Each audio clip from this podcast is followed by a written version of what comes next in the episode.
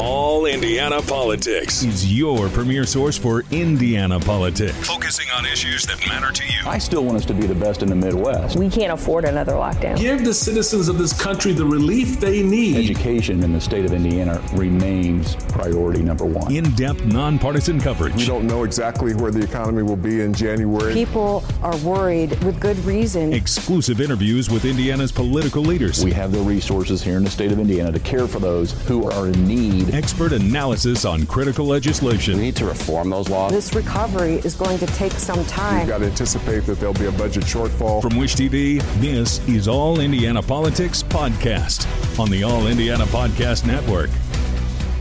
Good morning and welcome to another edition of All Indiana Politics on this Sunday. Let's start by talking about voting this week. We know what happened this past week in the U.S. Senate. A Democrat push to change the filibuster rules and pass new voting laws failed. In Indiana, we've learned Democrat Destiny Wells will seek to become the state's top election official. Wells will seek the Democrat nomination for Secretary of State. The first-time candidate for political office graduated from IU and the University of Texas School of Law, served in the U.S. Army, and as a deputy general for the state of Indiana. And we welcome in Destiny Wells, the Democratic candidate for Secretary of State. Destiny, good to see you. I want to start here today. Are elections here in Indiana safe? I believe they're safe, yes. They are safe and... Sure. So elections are safe, and there's going to be a lot of a narrative around it that they aren't safe. And I believe that, you know, the Secretary of State is a position of trust with the people, and to be stoking the flames that they're not safe and making Hoosiers feel like their vote is up for grabs is not the way to go about it. They are not safe in a different way, and that's looking toward the future. And these are issues of voter suppression and election subversion. Those are the issues that leave voters' ballots not safe, and that's manipulating the process by elected officials. Okay, as you very well know, Indiana has had a voter ID law on the books for about 10 years now. Do you think that does not work? So Indiana was one of the first states to have voter ID. The thing with our voter ID is it's very restrictive. So you see past secretaries of state, Republican secretaries of state, Todd Rokita, and then Secretary of State Lawson, who first enacted that legislation to have voter ID, saying, hey, voter ID makes Hoosiers feel safe. That is not true. In fact, we have been in a race to the bottom as far as voter participation is concerned. You have former Secretary of State Rokita saying that voter ID made voters feel more confident at the polls. But in fact, when you look when voter ID was enacted in years such as 2014, we were the last in the nation for voter participation. So why are we making voting more difficult instead of making voting easier? We have different forms of ID that could be accepted at the polls without getting rid of voter ID completely. Any type of ID that makes you show a background check should be suitable at the polls. Even my state ID, when I was a deputy attorney general, could not be used at the election polls. I needed to use a government-issued ID. And let's think about government-issued IDs. When you go to the BMV, they're selling your information. These are all things that we should be taking into consideration. Okay, so quickly, do you think that the current laws that are on the books keeps people here in Indiana from voting? I do believe that it restricts access to the polls, and it is keeping people from voting. So you become Secretary of State. What do you plan to change? I want to look at voter ID and talk about expanding the different types of ID that can be used at the polls. I also want to move beyond voter ID and talk about things like the 29-day voter registration deadline. That is the longest deadline in the country. Why is that? Because the federal court said we can't do any more than 29 days. Yeah. So let's say you move within 29 days. You're not going to be able to vote if you hadn't thought about this beforehand. And a lot of Hoosiers aren't even thinking about the elections until 2-3 weeks out from Election Day. Would you be in favor of moving to allow anyone to vote absentee or mail in? So we've heard from Secretary of State Lawson that 2020 was the best year for voter turnout since 1992 when Democrats were in office. If you look at that, though, 60% of that, 61%, were absentee ballots. So why would we not want more Hoosiers to be able to vote by absentee ballot? But we've just seen lately legislation that's in the House that would require the last four digits of a Social Security number or a driver's license number to be used on an absentee ballot. Let's look down the road. Things that are happening right now in Texas, a fifth of absentee ballots are being thrown out because those numbers don't match original paperwork. We need to be able to anticipate these things. And I want to be able to push back against a legislature that's making it harder to vote instead of easier to vote. As you very well know, President Biden is pushing the Senate to move forward on a federal voting bill. Your thoughts on that? I believe that, look, where Congress is right now, they're probably not going to get the sweeping change they want, because that's another issue with the filibuster. So at the state level, we have to help ourselves. And I want to help Hoosiers have more expanded opportunity at the ballot box instead of it being harder to vote. One last question before I let you go. We hear this all the time, social media, cable networks, that democracy is in peril, in danger of collapsing. Do you agree with that? I do believe that democracy is at risk. Across the nation, that you see national security professionals like myself, I have 19 years in the military, stepping up to run for office, because those are our careers that we have spent upholding democracy. And the cornerstone of guarding the republic is guarding the ballot box. And I want to safeguard the vote. We are at ground zero when we are at the ballot box. And when politicians begin to play with the vote, then they are putting democracy up for grabs. Destiny Wells, the Democratic candidate for Indiana Secretary of State. Destiny, always good to see you. Thank you for joining us. Thanks. Meanwhile, for Republicans, current Secretary of State Holli Sullivan has announced she will seek a full term in office. Governor Eric Holcomb appointed her to the job in March of last year. All right, coming up, tackling the surge of violent crime here in Indianapolis and the Republican candidate who wants to take over the Marion County Prosecutor's Office to help make it happen. That's next on All Indiana Politics.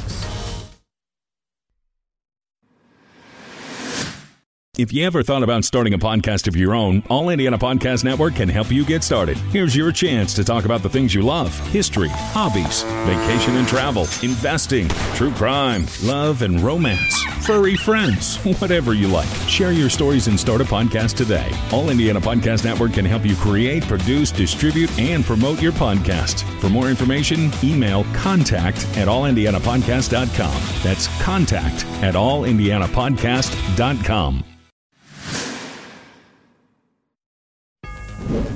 And welcome back to All Indiana Politics as we continue to focus on this year's elections, including the race for Marion County Prosecutor. Democrat Ryan Mears confirms he will seek a second term in office. We've also learned one of the Republicans who hopes to challenge him is Cindy Carrasco, and she announced her campaign this week.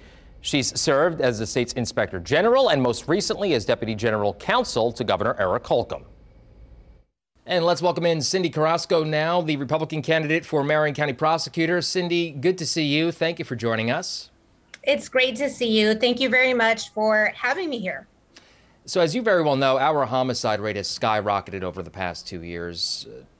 What's going on in the criminal justice system that maybe isn't moving in the right direction and that you would want to change?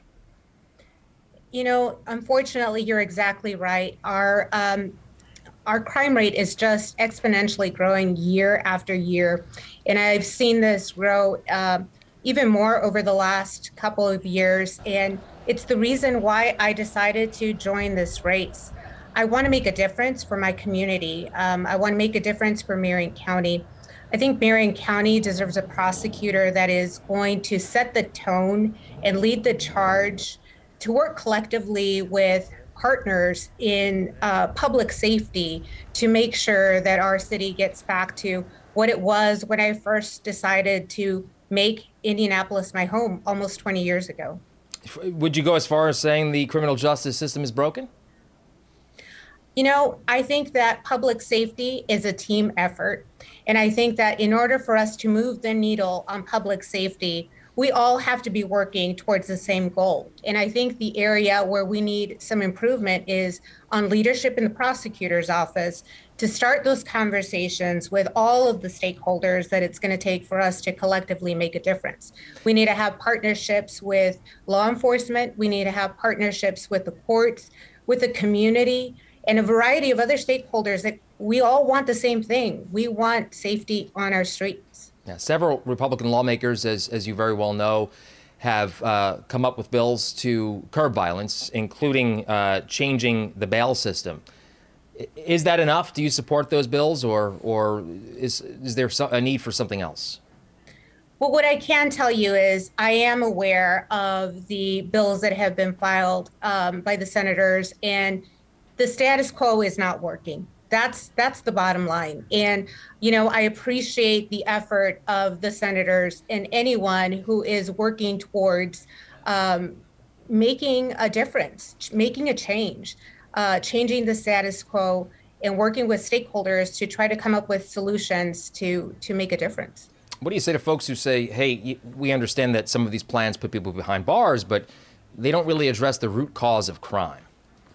You know, I think that the pendulum has swung way too far to the other extreme, and that what we need here in Marion County is we need to bring that pendulum back to the middle. We need to hold repeat violent offenders accountable, and also get help to those offenders that need the help so that we do get to the root cause of the issues. Because in the end, I believe that any interaction of an individual with the criminal justice system should be an opportunity to be able to change the path for not only that individual, but it's also going to benefit us all as a community. And there's a way for us to do both of those things. Okay, so if you are elected, how will you be able to work with Democratic Mayor Joe Hogsett? You know, I have a lot of experience in my state experience, almost 20 years with the state in working with a variety of stakeholders that have different agendas, quite frankly, despite being part of the same political parties. So I've got experience leading the conversations with people who have competing agendas. And the key to that is listening and being willing to work with people that might have different ideas. COVID-19 has thrown a huge wrench into trials here in Marion County, as you're well aware. How do you plan to fix the backlog without offering a lot of plea agreements? Well, I'll tell you, one of the things that I have continuously heard from a variety of stakeholders as I've, you know, talked to people throughout the county is the concern about this backlog. And having managed an office before and having managed various issues throughout the state, I can tell you that first and foremost, it's about making sure that I go in and assess the situation, make sure that you've got the team in place that's ready to deal with the backlog of cases. And then, quite frankly, I think it's partially putting out information to the public to know exactly where we are on those cases in the prosecutor's office, and then working with the courts, that partnership again, to be able to come to a solution to ensure that justice is served timely. Cindy, I've got time for one more question, and I appreciate you joining us today. If you are elected, what would be the first thing you change when heading into the prosecutor's office?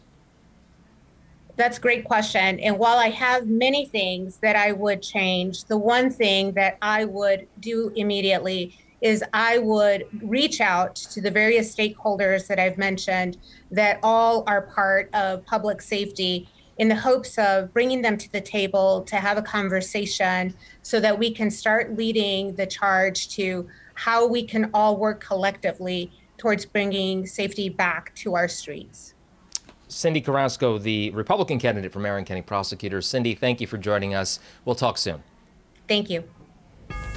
All right, coming up, marking 1 year in office for President Biden, the successes and the struggles, our political experts standing by to debate that next on All Indiana Politics.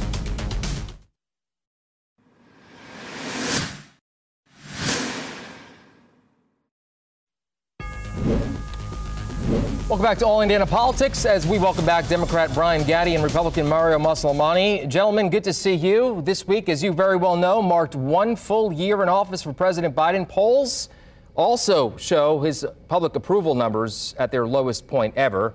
I know you guys are going to disagree on this with each other's answers, but where are we after 1 year of the Biden administration? We'll start with you, Mario. Go ahead. I think it's shown to be a complete and utter failure. Biden has been a complete disappointment, not only to Republicans, but also to Democrats. When you think about it, Democrats wanted voting reform, not happen. They've wanted some sort of Build Back Better plan, didn't happen. They've wanted reforms on immigration, nothing. Student loan forgiveness, nothing. Us Republicans, we had 1.9% inflation at the time of Donald Trump leaving office. Guess what? It's 7% right now. Gas prices over 58%. So Republicans are very disappointed, but so are Democrats. I think that Biden has just been a complete and utter disaster. Brian? Donald Trump was such a great president. Why did he get fired by the American people? He definitely lost his job. And President Biden won more votes than any other presidential candidate in American history. Defeated Donald Trump by over 7 million votes. Or do you guys still think the election was not for real and was a fraud?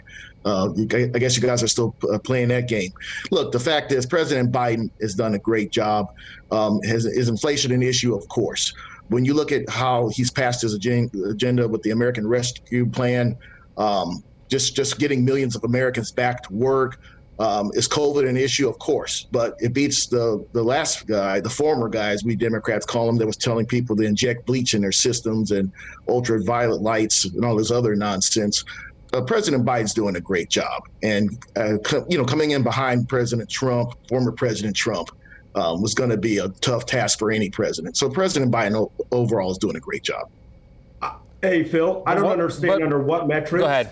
Brian believes that President Biden is doing a good job because President Trump at least got us a vaccine, vaccines that have been now being used by the American people. President Biden has mismanaged COVID significantly.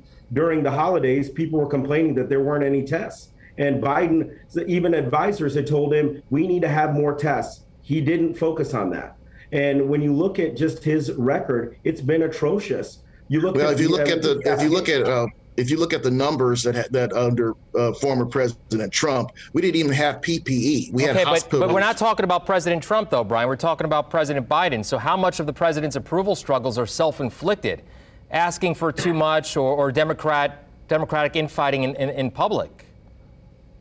I don't think President Biden's struggles are self-inflicted. President Biden has gotten most of his agenda enacted into law. I mean, have there been disappointments? Sure. I mean, there are disappointments with any presidential administration. So there's no need to paint the picture that everything is going, south for President Biden. President Biden is doing a great job. Are there disappointments? Sure. There were disappointments with former President Trump. Obviously, the biggest disappointment is he lost his job. He was fired. So the fact is he didn't do a great job. President Biden is doing a great job. Okay, so Mario, the one thing we will say, though, is the numbers, right? When we're talking about jobs and unemployment, the numbers are showing growth since last January. Yes, and the economy's getting better under President Biden. Well, hold on. I'll let you jump in here, Brian. Mario, so your response to that, because the jobs are going up, and I understand that we got rid of 9 million jobs and we've added 6 million since. So there is some wiggle room there with the numbers. But you can't deny the facts, Mario. The numbers are going in the right direction, no? And incomes are going up too, Phil. Well, hold on, Brian. I interrupt you. Let me finish speaking because I think the question was to me. So you asked about the job numbers. The problem is, Phil, people are paying more for rent. They're paying more for gas prices. They're paying more for their milk, their food, their heat. So, yeah, people might have jobs, but they're not able to afford to provide the basic necessities for their families. And that's because of this record inflation. Now, Brian talks about, well, they want to spend more money. They want to do the Build Back Better plan. They already spent about $2.2 trillion. All that's doing is creating hyperinflation. Just juicing an economy, all you're doing is actually increasing inflation. So if anything, what we need to do is maybe increase interest rates. So that way we taper down and don't have some sort of bubble that bursts and destroys this economy. All right. So, Brian, go ahead. Jump in there if you want to respond. Well, the usual remedy from the Republicans, this tax cuts for millionaires and billionaires to blow a hole in the deficit. I'm surprised that my friend Mario's not talking about that. That's usually their elixir to every economic problem. Just pass a tax cut for millionaires and billionaires and I guess keep things going, rolling along. Well, the fact is, this economy is coming back. We were creating millions of jobs. President Biden's created 5 million jobs since he's been president. Not to mention, salaries are going up. You know, income levels are going up. Okay, but the inflation is a problem. I think we can all agree on that. I have a minute left, so I want to get your take on this. 1 year from now, we're talking again, all three of us. What are we discussing when it comes to approval ratings? Brian, go ahead, 30 seconds. I think President Biden will be north of 50%. I'm thinking between 51, 52%. I think we Democrats will hold the House. We will hold the Senate. Because you know why? Because we're going to remind Americans the last time Republicans controlled the government. Mario, take us home. 15 seconds. Go ahead. The red wave is coming, Phil. The red wave is coming. We're going to control the House. We're going to control the Senate. And Biden will not even have about 42% because he's failed the American people. He's failed Republicans. He's also failed Democrats. Donald Trump failed. That's why he lost his job. All right, guys, take this off air on social media. We'll talk soon. Thank you very much. Donald Trump lost his job. Thank you. He definitely failed.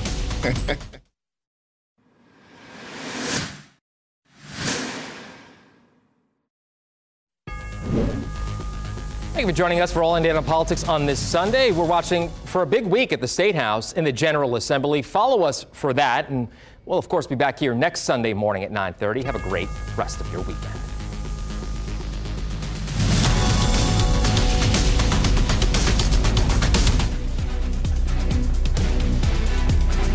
From Wish TV, this is All Indiana Politics Podcast on the All Indiana Podcast Network. Watch All Indiana Politics live Sunday mornings at 9:30 on Wish TV and at wishtv.com. Subscribe to this podcast and listen weekly here on the All Indiana Podcast Network. And be sure to discover even more great podcasts at allindianapodcastnetwork.com.